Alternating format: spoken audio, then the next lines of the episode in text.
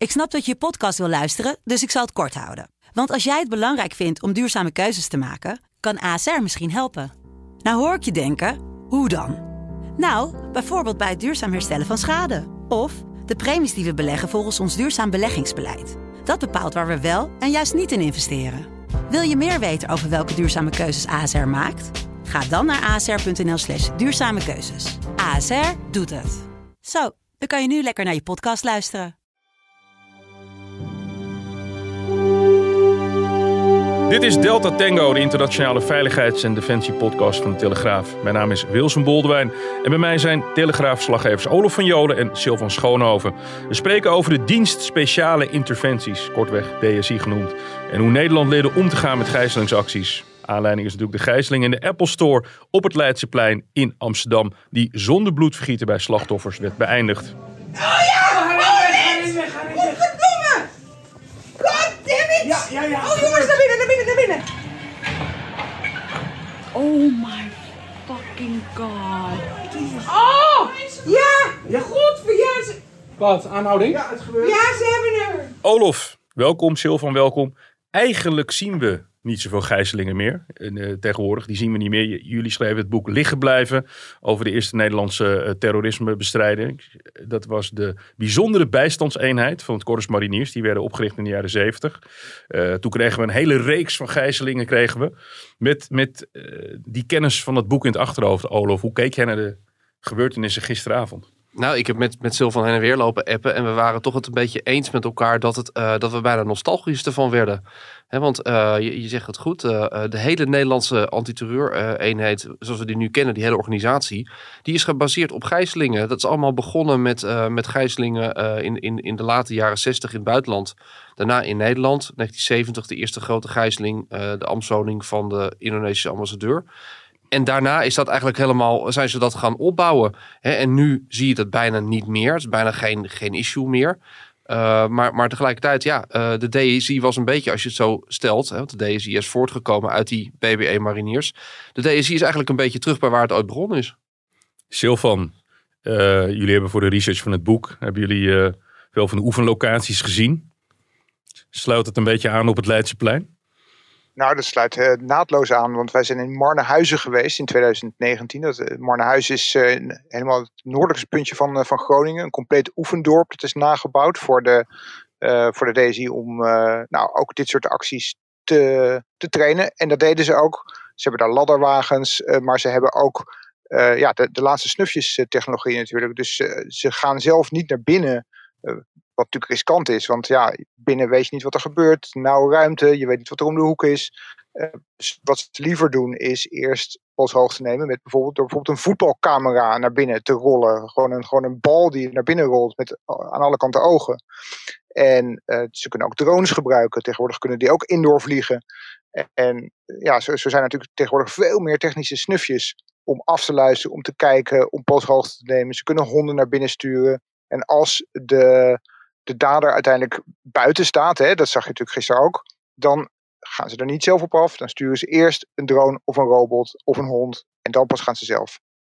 Ja, de robot die heeft zelfs dat flesje water afgeleverd. Waarna die andere man, die dat werd aangepakt en toen besloot de gijzelaar, die besloot te gaan rennen, Olof. Ja, ja, en, en het interessante wat je dan weer ziet gebeuren, vind ik dat uh, al die dingen die de DSI doet, zijn geoefend geoefend en geoefend en geoefend. Die scenario's die ze hebben, of het nou uh, een gijzeling is in een vliegtuig, in een trein, uh, in een school, you name it. Dat, dat wordt allemaal, trainen ze dat.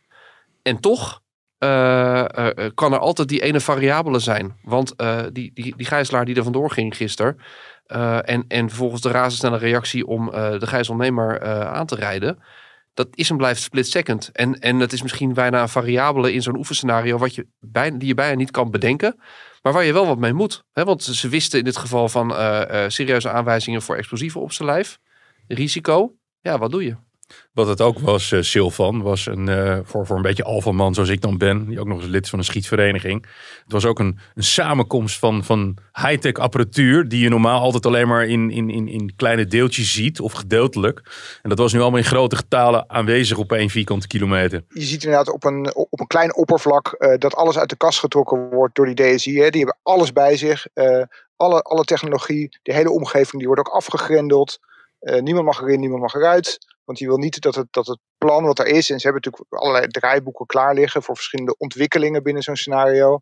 eh, dat dat wordt doorkruist door iemand die, eh, ja, die goed in het eten gooit van buitenaf. Wat, wat betreft het materiaal een mooi verhaal was. Toen wij in Marnehuizen waren, waren wij mee met John Tita Hena. Dat is een legendarische figuur in, in de Nederlandse antiterreureenheden. En hij heeft ook, zo zeggen, behoorde bij de eerste groep mensen die, die de DSI gevormd heeft.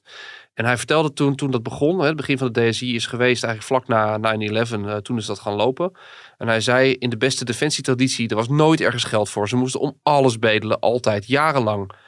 Maar toen de DSI begon, toen kon alles. Wat ze ook vroegen, auto's, wapens, eh, trainingen, alles. Want iedereen had toen zo concreet ingezien hoe bedreigend dat terrorisme toch weer was. Dat, eh, dat ook bestuurders dachten van ja, hier moet je geen risico op nemen. Eh, doe maar wat ze vragen.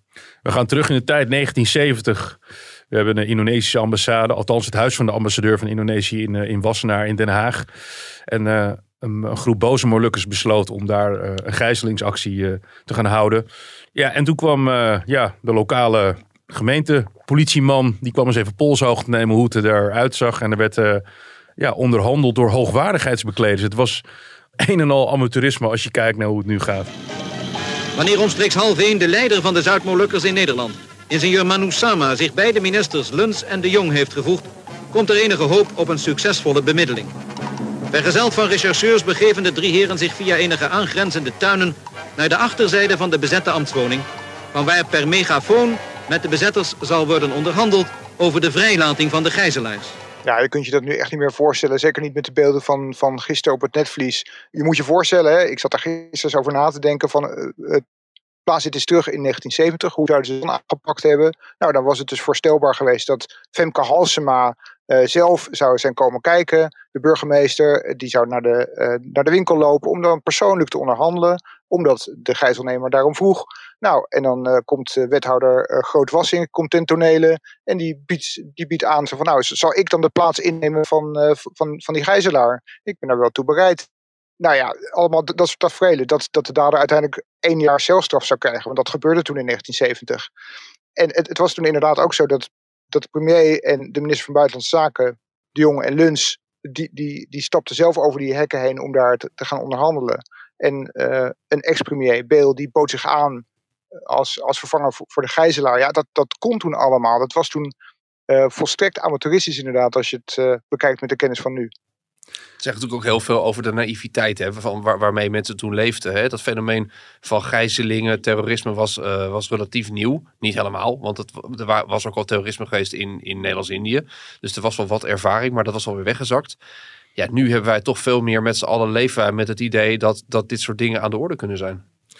In de jaren zestig uh, was, een, was een, uh, een tijd van politieke omwenteling. En uh, zagen kleine gemotiveerde groepen terroristen in dat ze, dat ze hun politieke doelen op die manier in theorie konden verwezenlijken door, door geweld te gebruiken. We hadden, wat een heel groot eikpunt is geweest, is München 72 Olympische Spelen. Daar werden Israëlische sporters die werden daar um, gegijzeld. This is an ITN newsflash from the Olympic Village in Munich. Where early this morning armed Palestinian guerrillas raided the sleeping quarters of the Israeli team.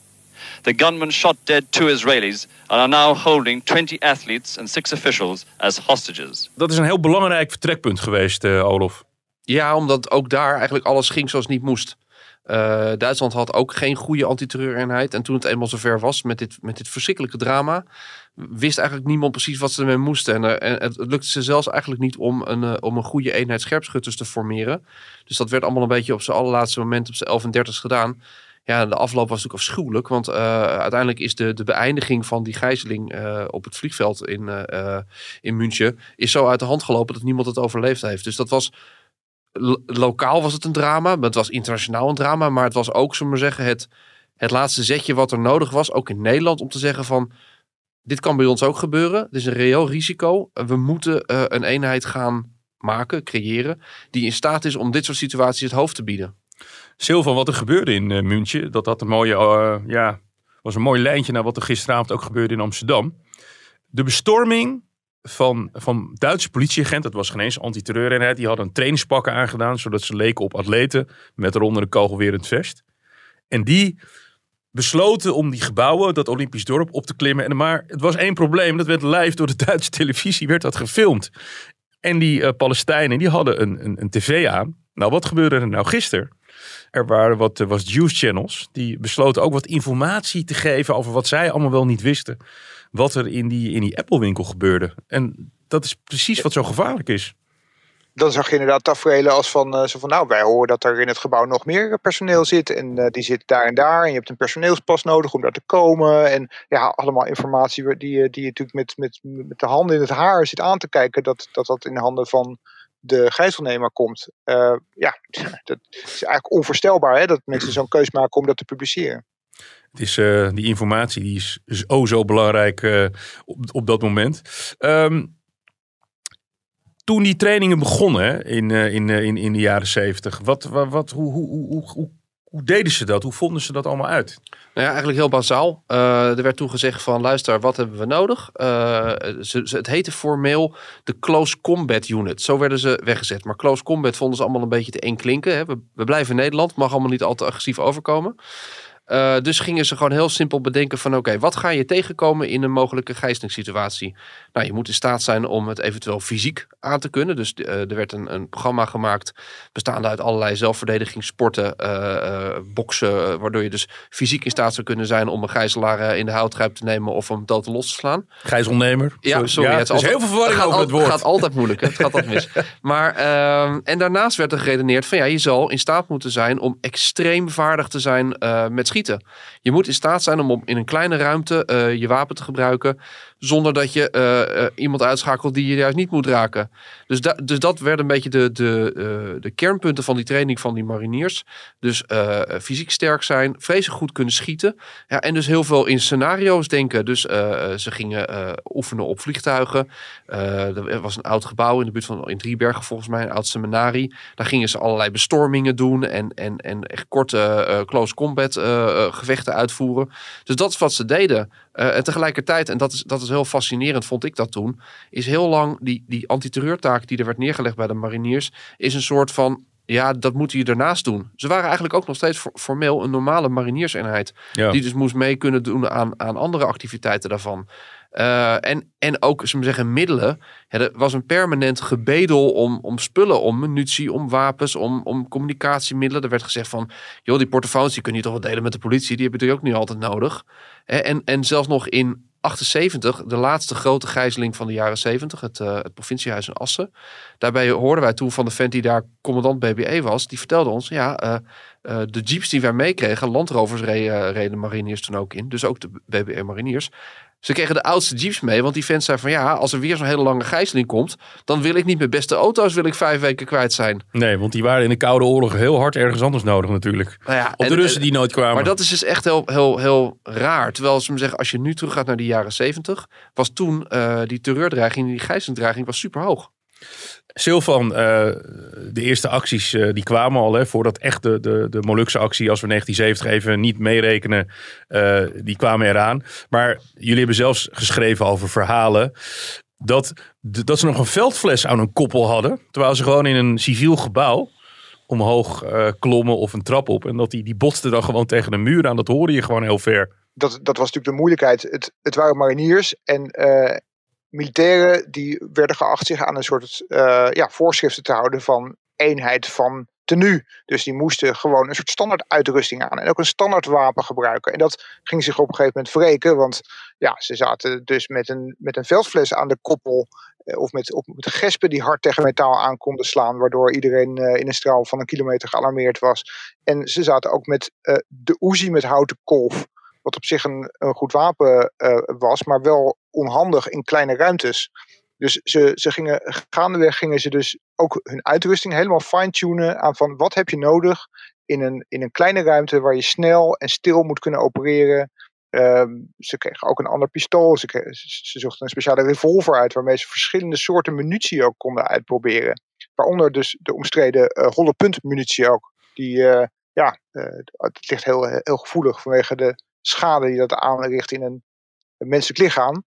Eh, maar dat was voor terrorismebestrijders heel belangrijk, omdat ze wilden kunnen schieten op een doelwit waar misschien een onschuldig persoon achter stond. En dan heb je een kogel nodig met een hoog stoppend vermogen. Die dus eh, Die niet het lichaam doorvliegt. van het eh, niet doorvliegt. Nee. Nee, eerst eh, was er eh, de Franse ambassadeur die gegijzeld werd. Maar op het laatste moment is toch besloten om dat eh, ja, politiek op te lossen en vrijgeleiden. Maar misschien was de echte, echte proef was, eh, de gijzeling in de Scheveningse gevangenis. The chapel where 17 hostages spent the second night is at the bottom of a new block. There is no activity to be seen, and contact between the Palestinian and the authorities is a brief walkie-talkie exchange each 15 minutes. Daar werd voor het eerst echt, ook echt, echt vuur afgegeven. Hè? Ja, dat was, dat was echt een finest hour. Eh, de Indonesische ambassade in Den Haag inderdaad. eh, nou, die gijzelaars, die kregen, of, of die gijzelnemers, die kregen uiteindelijk een zin. Die kregen een vrijgeleide. Eh, voor de mariniers was het te gevaarlijk om daar naar binnen te gaan. Dus die bleven uiteindelijk eh, buiten. Eh, maar in de Scheveningse strafgevangenis konden ze helemaal een plan uitdenken. Wat volgens hen de beste manier was om de mensen die daar gegijzeld zaten. was een complete zangkoor zat daar binnen. om die te bevrijden. Het ging niet om terroristen, het ging eigenlijk meer om gewone criminelen. En ze zaten in een soort kerkzaal en van die gevangenis. En de mariniers die zochten echt naar een manier om daar naar binnen te komen. Het was lastig, want het is in een gevangenis en daar zijn de deuren nogal stevig uitgevoerd. Nou, uiteindelijk hebben ze een plan gemaakt eh, om een thermische lans in te zetten. Om de gepantserde deur open te maken. En eh, om de gijzelnemers af te leiden, werd er een enorm kabaal gemaakt door op ramen te slaan. En eh, zodat in de, in de verwarring ze niet door hadden dat dat slot opeens in een regen van vonken uit de deur viel. En nou ja, dat de manier was waarop de mariniers binnenkwamen om iedereen te arresteren. Daarna ja, begonnen een aantal spannende jaren. De, de Molukse acties die, zoals ik net al zei, in 1970 eigenlijk al begonnen waren, maar toen een paar jaar niks. Toen kwam er een nieuwe generatie Molukkers, die begonnen steeds militanter te worden. En toen kregen we een trein die, die stilstond bij, eh, bij Wijster, eh, Olaf, in, eh, in mijn geboortejaar 1975. Hier volgt een extra uitzending van de radionieuwsdienst verzorgd door het ANP. Een groep zwaar bewapende Zuid-Molukkers heeft zojuist een trein overvallen. Ter hoogte van Berster maakte zij zich omstreeks kwart over tien meester van de stoptrein Groningen-Zwolle. De politie heeft het hele gebied rondom de gegijzelde trein afgezet. Ja, daar kunnen we ons weinig meer van herinneren. Maar dat is, dat is echt een afschuwelijke situatie geweest. Waarbij eh, eh, die gijzelingen worden dan wel eens door elkaar heen gehaald op Punt en Wijster. Maar Wijster was de, eh, daadwerkelijk ook de kaping. Waarbij gewoon tot executie van inzittenden werd overgegaan. Hè, en en eh, in, in volle zicht van, eh, van de media, die daar natuurlijk ook, net als nu, allemaal omheen stonden om te kijken wat er gebeurde. eh, ja, zijn gewoon mensen daar gedood. En dat was natuurlijk enorm confronterend. En eigenlijk wat daar gebeurd is, heeft ook in een hele hoop opzichten de opmaat bepaald naar de punt. Je kan je voorstellen als jij de mariniers die daar toen waren, dat waren één op één grotendeels dezelfde mariniers na de naar de punt gingen. Die hebben met elkaar toch wel gedacht van, dit gaan we gewoon niet nog een keer meemaken. En Ja. achteraf gezien, de kapers van eh, de punt, die hebben ook wel eh, van tevoren gezegd, we gaan geen geweld gebruiken, we zullen zeker niemand doden, moeten we niet willen. Maar ja, dat was natuurlijk niet helemaal door, eh, doorgegeven aan de mensen die eromheen lagen van, van, van het leger. Ehm, maar ja, dat zijn, dat zijn nu, als je dat nu vertaalt, ja, dat is natuurlijk afschuwelijke acties geweest. Hè? De punt heeft weken geduurd, die gijzeling. Het heeft, eh, als, we, als we nog even terug gaan naar Wijster, daar is eh, de machinist doodgeschoten. Daarna zijn er nog eh, een aantal passagiers geëxecuteerd. Een collega van ons van de Telegraaf, de fotograaf, die heeft daar die hele beroemde foto eh, gemaakt. Dat je die man ook echt zo... Jan Stappenbelt. Ja, Jan Stappenbelt afschuwelijke inderdaad. foto's als je het ziet. Afschuwelijke foto. Destijds Dat ook bewust, heb ik wel begrepen, want ik heb Jan ook gesproken rond het boek, bewust niet op de voorpagina gezet. Om, omdat het zo heftig was. Het is inderdaad een. Eh, mensen, we kunnen het helaas niet laten zien, want het is een podcast. Maar het is een sequentie van foto's waarbij je inderdaad ziet dat iemand ges- eh, aange- aangeschoten wordt. Ja. En uit de trein eh, valt daar. Ja, eh koude rillingen. Het was, ook, het was ook Sinterklaasdag, dus daarom eh, werd ook, ook besloten om dat op pagina 5 te zetten. En niet op de voorpagina, om de sfeer niet, niet te veel te verpesten in het land. wat er gebeurde, Silvan, was dat het een. het was even geen eh, kaping in een vliegtuig, wat toen eh, wat, wat moderner werd. Nee, het was een trein. Niemand had ooit echt met het bijltje gehakt. Dus er ontstonden ook de meest idiote ideeën. om te zorgen dat die kerels zich over eh, zouden geven, die, eh, die gijzelnemers. Hè? Ja, want, want hoe dring je een, dring je een trein binnen? Hè? Dat, is, eh, dat is een kleine ruimte met allemaal compartimenten. Heel veel deuren, heel veel openingen. Overal zitten ja, mensen die onschuldig zijn. De, de, de gegijzelden zitten overal en die kunnen op, op elk moment, als jij daar binnenvalt, op een andere plek in die trein worden geëxecuteerd. Omdat ze denken van, oh, eh, nu hebben we iets te verliezen, eh, we gaan nu zoveel mogelijk schade veroorzaken. Dus een hele lastige plek, een buitengewoon lastige plek zelfs, om, om een gijzeling te, te beëindigen. Dus er kwamen allemaal eh, bizarre plannen om het moreel te ondermijnen in die trein. En ze dachten van, we staan hier vlak bij de Van Vuilstort, dus we gaan dat, we gaan dat vuil hier rondstrooien, zodat, zodat eh, het meeuwen aantrekt en dat meeuwengekrijs uh, ja, een soort zenuwinstorting veroorzaakt bij, de, bij, die, uh, bij die gijzelnemers. Um, een plan was er zelfs om een, om een kooi met halfnaakte Balinese danseressen eh, naar binnen te rollen. Om de aandacht af te leiden. Er werd ook serieus geopperd van laat parachutisten op die trein landen en trek ze fluwelen slofjes aan. Zodat de gijzelnemers niet horen dat er iemand op het dak landt. Nou ja, echt de meest krankzinnige plannen. Een serieus plan wat er wel was. Wat ook geoefend is, om een, om een andere trein ernaast uh, naast de trein van de gegijzelde te, te rijden en te laten stoppen. En dan uh, ja, van de ene deur in de andere deur open te, over te springen. En dan op verschillende punten tegelijk naar binnen te, te dringen. Dat is geoefend. Maar het bleek heel lastig om die trein precies op het goede punt te laten stoppen. En om die overstap soepel te laten verlopen. Dus ook dat plan is uiteindelijk ja, niet in, in, in toepassing gebracht. Uiteindelijk gebeurde er niets en daardoor ontstond de beroemde term de Dutch approach. Dat je gewoon gijzelnemers moe moet praten. En dat ze uiteindelijk uh, denken van uh, we, we, stoppen ermee. Na 13 dagen uh, was het voorbij. Maar tegelijkertijd met Wijster waren een, een aantal Molukse geestverwanten. Die besloten ook spontaan de Indonesische ambassade. Dat was een consulaat moet ik zeggen. Ja, consulaat in Amsterdam. Hier in Amsterdam. In Amsterdam-Zuid. Ja. Olof. Voor mij wat altijd zo dominant is als je naar die dingen kijkt nu. Hè, voor, voor als je die zelf die tijd niet meegemaakt hebt. Dat je denkt, mijn hemel, mensen moeten toen echt heel, uh, heel bang zijn geweest. Het moet heel heftig zijn geweest. Als je dit soort acties nu in het nu plaatst. En je vervangt uh, Molukse terroristen door IS. Nou ja, dan zou, dan zou, dan dus de, de schrik in het land gigantisch zijn. Uh, en en dat, vind, dat heb ik altijd heel, heel fascinerend aan gevonden. Ook, ook die gijzeling van het Indonesische consulaat, die, die eindigde zonder dat uh, de mariniers zijn inzet hoefden te doen. En dat veranderde twee, uh, twee jaar later. Uh, op, op 11 juni hadden wij de trein, een tweede treinkaping en tegelijkertijd een bezetting van een school in Bovensmilde, allebei in het noorden van het land.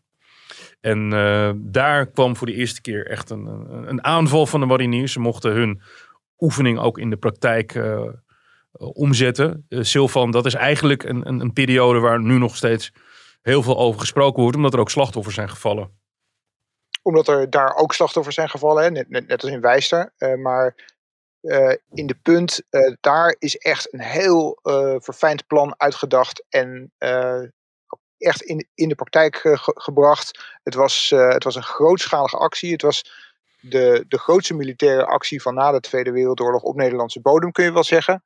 Uh, er zijn, uh, er zijn uh, tienduizenden kogels verschoten. er zijn starfighters ingezet om een soort shock-and-all effect te veroorzaken bij de mensen in die trein. Er zijn nepbommen gebruikt. nou, alle technieken zijn uit de kast getrokken. Er waren, er waren cola-kratjes naar binnen gesmokkeld met microfoontjes erin om te horen wat de, wat de kapers en de, en, de, en de gijzelnemers allemaal tegen elkaar zeiden. Wie, wie precies waar zat.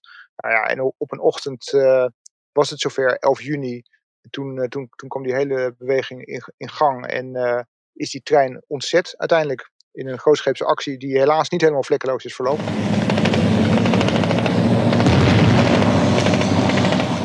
Bijna drie weken na het begin van de gijzelingsacties in Bovensmilde en bij de Punt besloot de regering gewapenderhand daaraan een einde te maken. Nee, er zijn een aantal uh, gijzelaars zijn, zijn overleden. Er zijn ook een aantal kapers doodgeschoten. Olof, compartimenteren, die, die term die werd toen bedacht. want een trein, ja, daar kan je van voor naar achter rennen. En toen besloot men, besloot een aantal ja, knappe kop, ik weet niet of het knap is, die besloten te compartimenteren destijds. Wat, wat, wat betekent dat? Nou, het idee was letterlijk dat je een soort muur of een schutting van staal creëert. Ze wisten dat, dat de gijzelnemers dat die in bepaalde delen van de trein zaten. En dat waren niet dezelfde delen als waar de gijzelaars zaten. Dus het idee was van oké, als wij gaan aanvallen, Eh, dan zetten we die beginnen we die aanval met zo'n eh, met zo'n beschieting, grote inleidende beschieting. Eh, en, en vervolgens zijn die mensen zo bang, zo op, de, op die plek vastgepind, dat, dat we goed daarna mariniers daar naartoe kunnen laten gaan, naar die trein en naar binnen gaan laten gaan.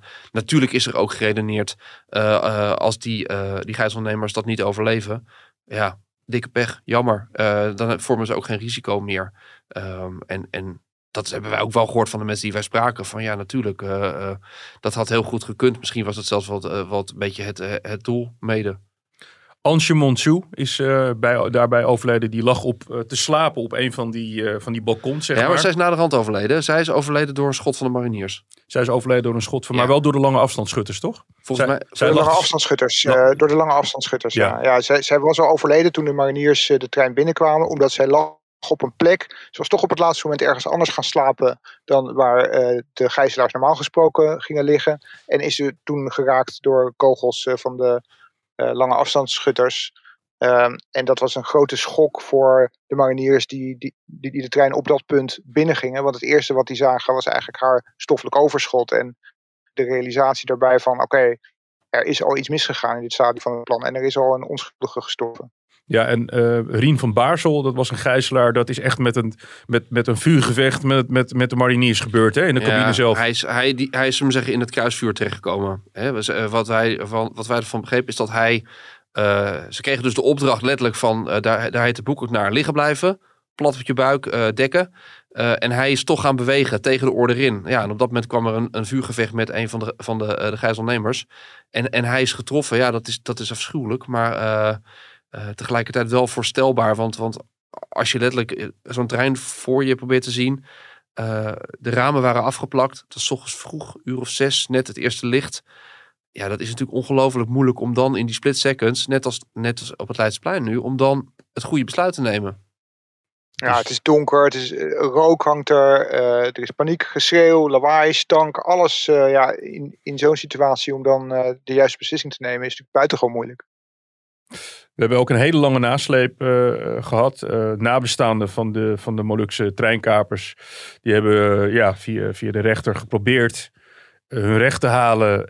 met als argument dat er te veel geweld gebruikt is. Eh, nou, dat is pas vorig jaar is dat, eh, is dat afgerond. Nou, dat is eigenlijk een, een, rechtszaak. Of althans, een zaak die gelopen heeft zo, zolang als wij oud zijn eh, bijna, Olof. En nu pas afgerond was. Nou, die, die rechtszaak is wel later gestart hoor. Die is wel even ruim in deze eeuw dat ze zijn begonnen daarmee. Kijk, ik, ik, ik vond zelf destijds dat jij, als je bepaalde vragen hebt en wil weten hoe iets gegaan is, dat jij, dat je er helderheid over wil krijgen als nabestaande heel helder. Tegelijkertijd kan je je wel een beetje afvragen of het niet eh, wat erg ver ging. Dat je ook zag eh, de suggestie, eh, wij bepaalde concurrerende media zijn daar ook wel in meegegaan, dat, eh, ja, dat er een soort boze opzet was. Dat er zelfs een complot zou zijn geweest om iedereen die in die zat aan, aan, gijzel, aan gijzelnemers om die, om die te doden. Ja, dat vond ik wel eigenlijk echt heel kwalijk. Want het feit is gewoon dat die, die mariniers hebben daar eh naar ere geweten hun werk gedaan. Hebben daar ook, en dat, en dat realiseren heel weinig mensen zich, maar echt doodsangsten uitgestaan voordat ze daar naar binnen gingen. Er regelmatig is er op ze geschoten in de, in de aanloop naar die eh, bevrijdingsactie. Eh, ze zijn er zelf ook van overtuigd dat ze vanuit die trein beschoten zijn. Nou, daar, daar is wel discussie Daar is over. nog altijd maar- heel veel discussie daar is over. discussie Ja. over. Maar, maar de mindset van die mensen was dat zij heel wel die dag daar dat ze het niet konden gaan overleven. Ehm, ik vind het, het gemak waarmee er eh, door, door sommigen eh, over geoordeeld is de afgelopen jaren. Ja, dat vind ik echt heel kwalijk. Want, want die mensen die, die haalden toch gewoon de, de kooltjes uit het vuur van een hele gevaarlijke, risicovolle situatie. En dat is een beetje waar ik net ook over had. Ehm, hè, volgens mij de meeste mensen nu in- aan het Leidseplein, die vinden het gewoon helemaal prima dat er nu gewoon stevig ingegrepen wordt en zo'n situatie beëindigd wordt. Ehm, ja, eigenlijk is het niet zo heel raar dat dat destijds ook gedaan is. Sterker nog, die trein bij de punt heeft daar drie weken gestaan. Hè, de mensen die erin zaten, je moet je een beetje voorstellen wat Die voor waren effect- uitgeput. die waren uitgeput. Maar, maar weet je wat voor een traumatiserend effect dat op die mensen moet hebben gehad. Dus dat er op een gegeven moment werd gezegd: het is klaar en we gaan er nu een einde aan maken, is, is volgens mij, eh, ja, daar kan je bijna niet tegen zijn. En, en dan de manier waarop er over dit soort acties wordt gesproken. Eh, als zijn alsof het een soort politieactie is, waarbij eh, commissaris Willebas even aanbelt en zegt: Ting dong, kom u halen.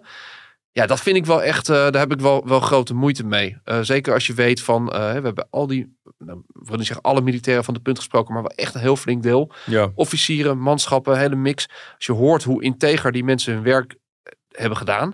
Hoe hard ze trainden om ervoor te zorgen dat ze, dat ze het echt heel goed deden. Ja, dan, dan verdienen zij, vind ik, een, een, een, positieve oordeel in de historie. Ja, en dat was ook meteen het einde van de Dutch Approach in 1977. Want Silva, we kregen daarna in 1978 het provinciehuis eh, in Assen. En eh, dat was ook een vrij, ehm, ja, een vrij dodelijk zelfmoordcommando. Ze noemden zichzelf geloof ik ook het Molukse zelfmoordcommando. En ik geloof ook meteen dat dat toen ook helemaal niet heel lang onderhandeld is. Er is eigenlijk meteen gezegd, meteen ingrijpen. Ja, precies. En eh, dat was eigenlijk de, de, de, laatste, de, de laatste naweeën waren dat van, dat van het Molukse ongenoegen wat in de jaren zeventig eh, zoveel van deze acties heeft, heeft losgemaakt. Dit was eigenlijk de laatste stuiptrekking. Er was ook binnen de Molukse gemeenschap eigenlijk niet zoveel steun meer voor. Omdat men ook wel zag dat het niks opleverde. Eigenlijk alleen maar in negatieve zin. Dus eh, toen die actie eh, in het provinciehuis Assen uiteindelijk beëindigd was, toen, toen was het ook eigenlijk het einde van het tijdperk. Daarna is het ook niet meer gebeurd. En eigenlijk gek, want die, die hele BBE Mariniers die was helemaal op en top getraind voor dit soort situaties. Maar dit soort situaties traden gewoon helemaal niet meer op. In de jaren 80 en 90, het is niet dat er geen, geen terrorisme meer bestond, alleen dat, dat, dat was een heel ander soort terrorisme. Dat ging over het, over het brandstichten in, eh, in, in eh, eh, grote handels die zaken deden met, met Zuid-Afrika, of het doorsnijden van benzineslangen van Shell of zo.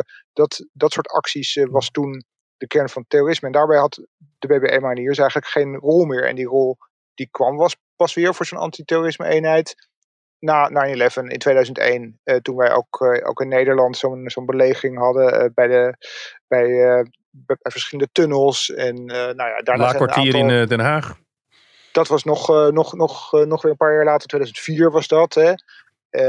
Daar bleek ook overigens dat, dat, dat die samenwerking toch nog niet helemaal lekker liep bij de belegering van het laakkwartier. Want daar was toch die communicatie liep niet helemaal lekker. En daar is ook besloten tot die modernisering, tot de DSI. En de, de DSI heeft zich toen gevormd eh, om, om nog effectiever te worden in dit soort situaties, waarbij er ook geen, geen ruis meer op de lijn is van allerlei verschillende partijen die daar een zegje in willen hebben, maar dat het gewoon één de commandolijn is eh, en ja, dus een nog effectiever ingrijpen mogelijk maakt. Ja, en, het, en Olaf, het werd ook een fusie hè, tussen eh, defensie en eh, politie. Het was niet meer SEC alleen nog maar een militaire aangelegenheid. Er werden ehm, eh, de beste mensen uit arrestatieteams, Ja, het is een andere beetje, eenheden. het is een beetje 50-50. hè. Volgens mij me- iets meer personeel van het Corps Mariniers. Eh, en, en inderdaad, eh, het, het is een, een combinatie. Het is een systeem, eh, het hele DSI is een soort... Je moet het voorstellen als een paraplu. Dus het kan, het kan heel klein zijn. Eén, één autootje met, met drie man erin die, die die eerste klap kan uitdelen. Eh, en in het ergste geval heb je DSI-alarm. Ja, dat is als we zeggen, als je het hele land bijna gewoon in opperste staat van paraatheid brengt. Waardoor al die kleine eenheidjes één groot geheel vormen. Dus ja, vooralsnog eh, ehm, hebben we dat ook, ook natuurlijk eh, heel erg in, in werking gezien in Utrecht bij de, bij de tramschutter. Eh, en, en het heeft alle schijn van dat dat systeem prima werkt en dat ze, dat ze het gewoon hartstikke goed doen. Ja, ik heb ook eens begrepen dat de DSI is opgericht na 9-11 en dat, er, dat ze op een gegeven moment uiteindelijk toch niet zo heel veel te doen hadden behalve oefenen. En dat er toen ook wel meer, eh, eh, dat ze meer aan arrestatieteams eh, eh, eh, ondersteuning gingen verlenen. Ja, want, want dat was eigenlijk de enige situatie die ze in de praktijk nog, nog tegenkwamen. Hè? Het, eh, het gegeven eh, dat, ja, dat er gewoon gevaarlijke criminelen moeten worden aangehouden die, eh, die zich ergens schuilhouden. Maar het, het hele fenomeen gijzeling of, of de terroristische actie die je nog kan voorkomen, dat verdween naar de achtergrond. Want ja, je had wel terrorisme, maar ja, wij kregen toen te maken met allerlei zelfmoordaanslagen. niet in Nederland gelukkig, maar wel in het buitenland. Waarbij een, een terrorist snel toeslaat en dan zichzelf opblaast. En ja, dan is het kwaad al geschied eigenlijk voordat je daar iets aan zou kunnen doen als DSI of als, of als ja, terrorisme interventie unit. Want dan, dan is, het, is het leed al geleden. En eh, ja, daar kun je dus ook niet op trainen. Wat ik wel trouwens interessant vind, is dat je ziet dat die gijzelingen ook een beetje het, een, een, een ander domein eh, lijken te zijn geworden. Of het meer het domein zijn geworden van, ik noem het maar, we moeten het nu nog zien in het geval van de Apple Store. Maar toch een beetje de eenzame mafklapper, eh, zal ik het maar zeggen. Waar, En- ook, waar ook geen, eh, die, die ook bereid is om eventueel niet levend eruit te komen. Nee, of mensen die gewoon echt. eh, kijk, de jaren 70 waren het gewoon ideologisch gedreven eh, acties. Ja. Waar een duidelijk idee achter zat. En, en soms nog wel redelijk uitvoering.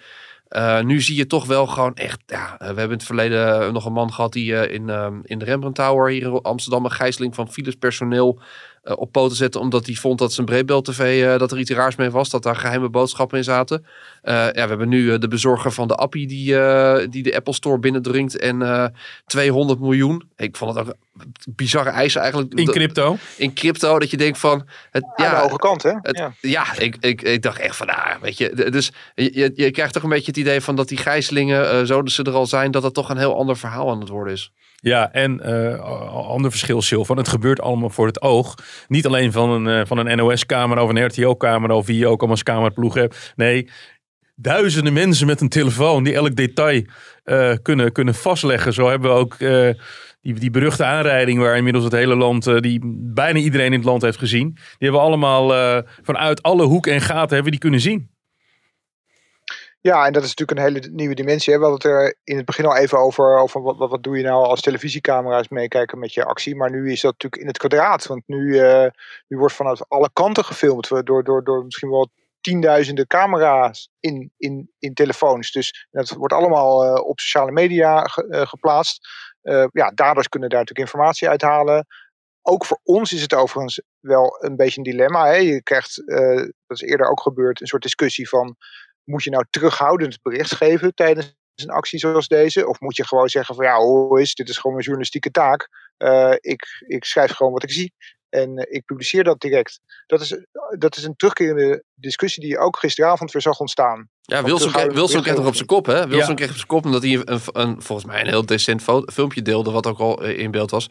En wat ook echt overal te zien was. Ja, mensen die zeiden van, ja, maar dat is ook, dat is ook iemand zijn zoon. Ja, dat is, valt niet te ontkennen. Maar als je zo gaat redeneren, dan kunnen we denk ik de tent wel helemaal bijna sluiten. Als het gaat om, eh, eh, als, als nieuws naar is. Ja, iemand is altijd iemand zijn zoon, vader, eh, moeder of dochter. Ja. Ja, dat geldt nou overigens ook voor de gijzelnemer. Want ook daar, onder andere Georgina Verbaan, die twitterde daarover. Van ja, dat is toch ook zielig voor hem. Ja, uiteraard is dat zielig. Maar ik, mensen hebben dan toch moeite om die beelden zo één op één te zien, lijkt wel. Ja, nee, maar kijk, ik, ik denk zelf professioneel gezien, kijk, als krant eh, of als website moet je daar natuurlijk over, over nadenken. Hè. Eh, Er, er circuleerden ook afschuwelijke foto's van Peter R. de Vries toen hij eh, is, is doodgeschoten.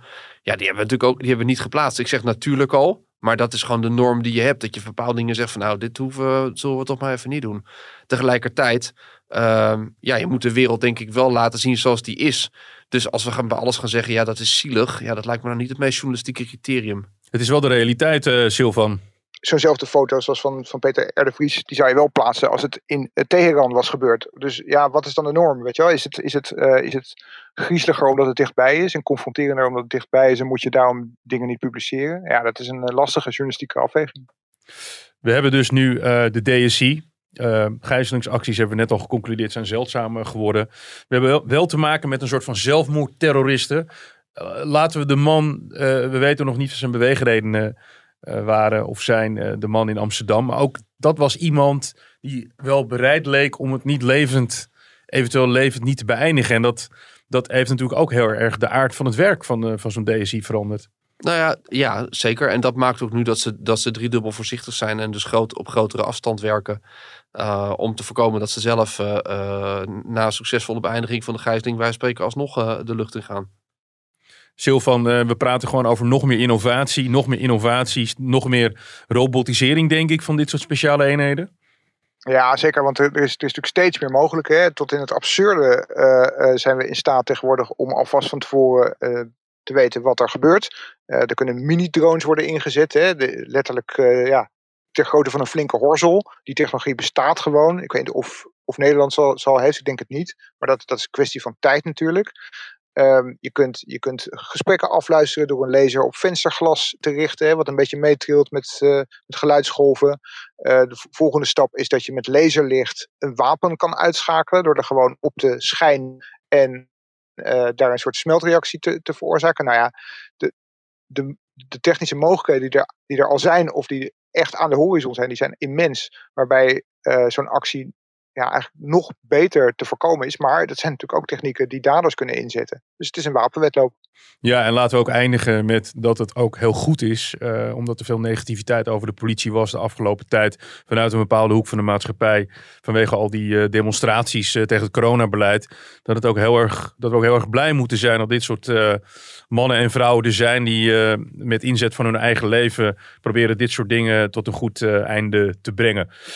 Olof van Jolen en eh Silvan Schoonhoven van eh, de Telegraaf, onze veiligheids- en defensie- en terrorisme eh. Dit was eh, Delta Tango. Als jullie dit nou een leuke podcast vindt, laat u dan een recensie achter. En geef ons vooral feedback, dan weten wij altijd wat we kunnen verbeteren. Bedankt voor het luisteren. Mijn naam is Wilson Boldewijn.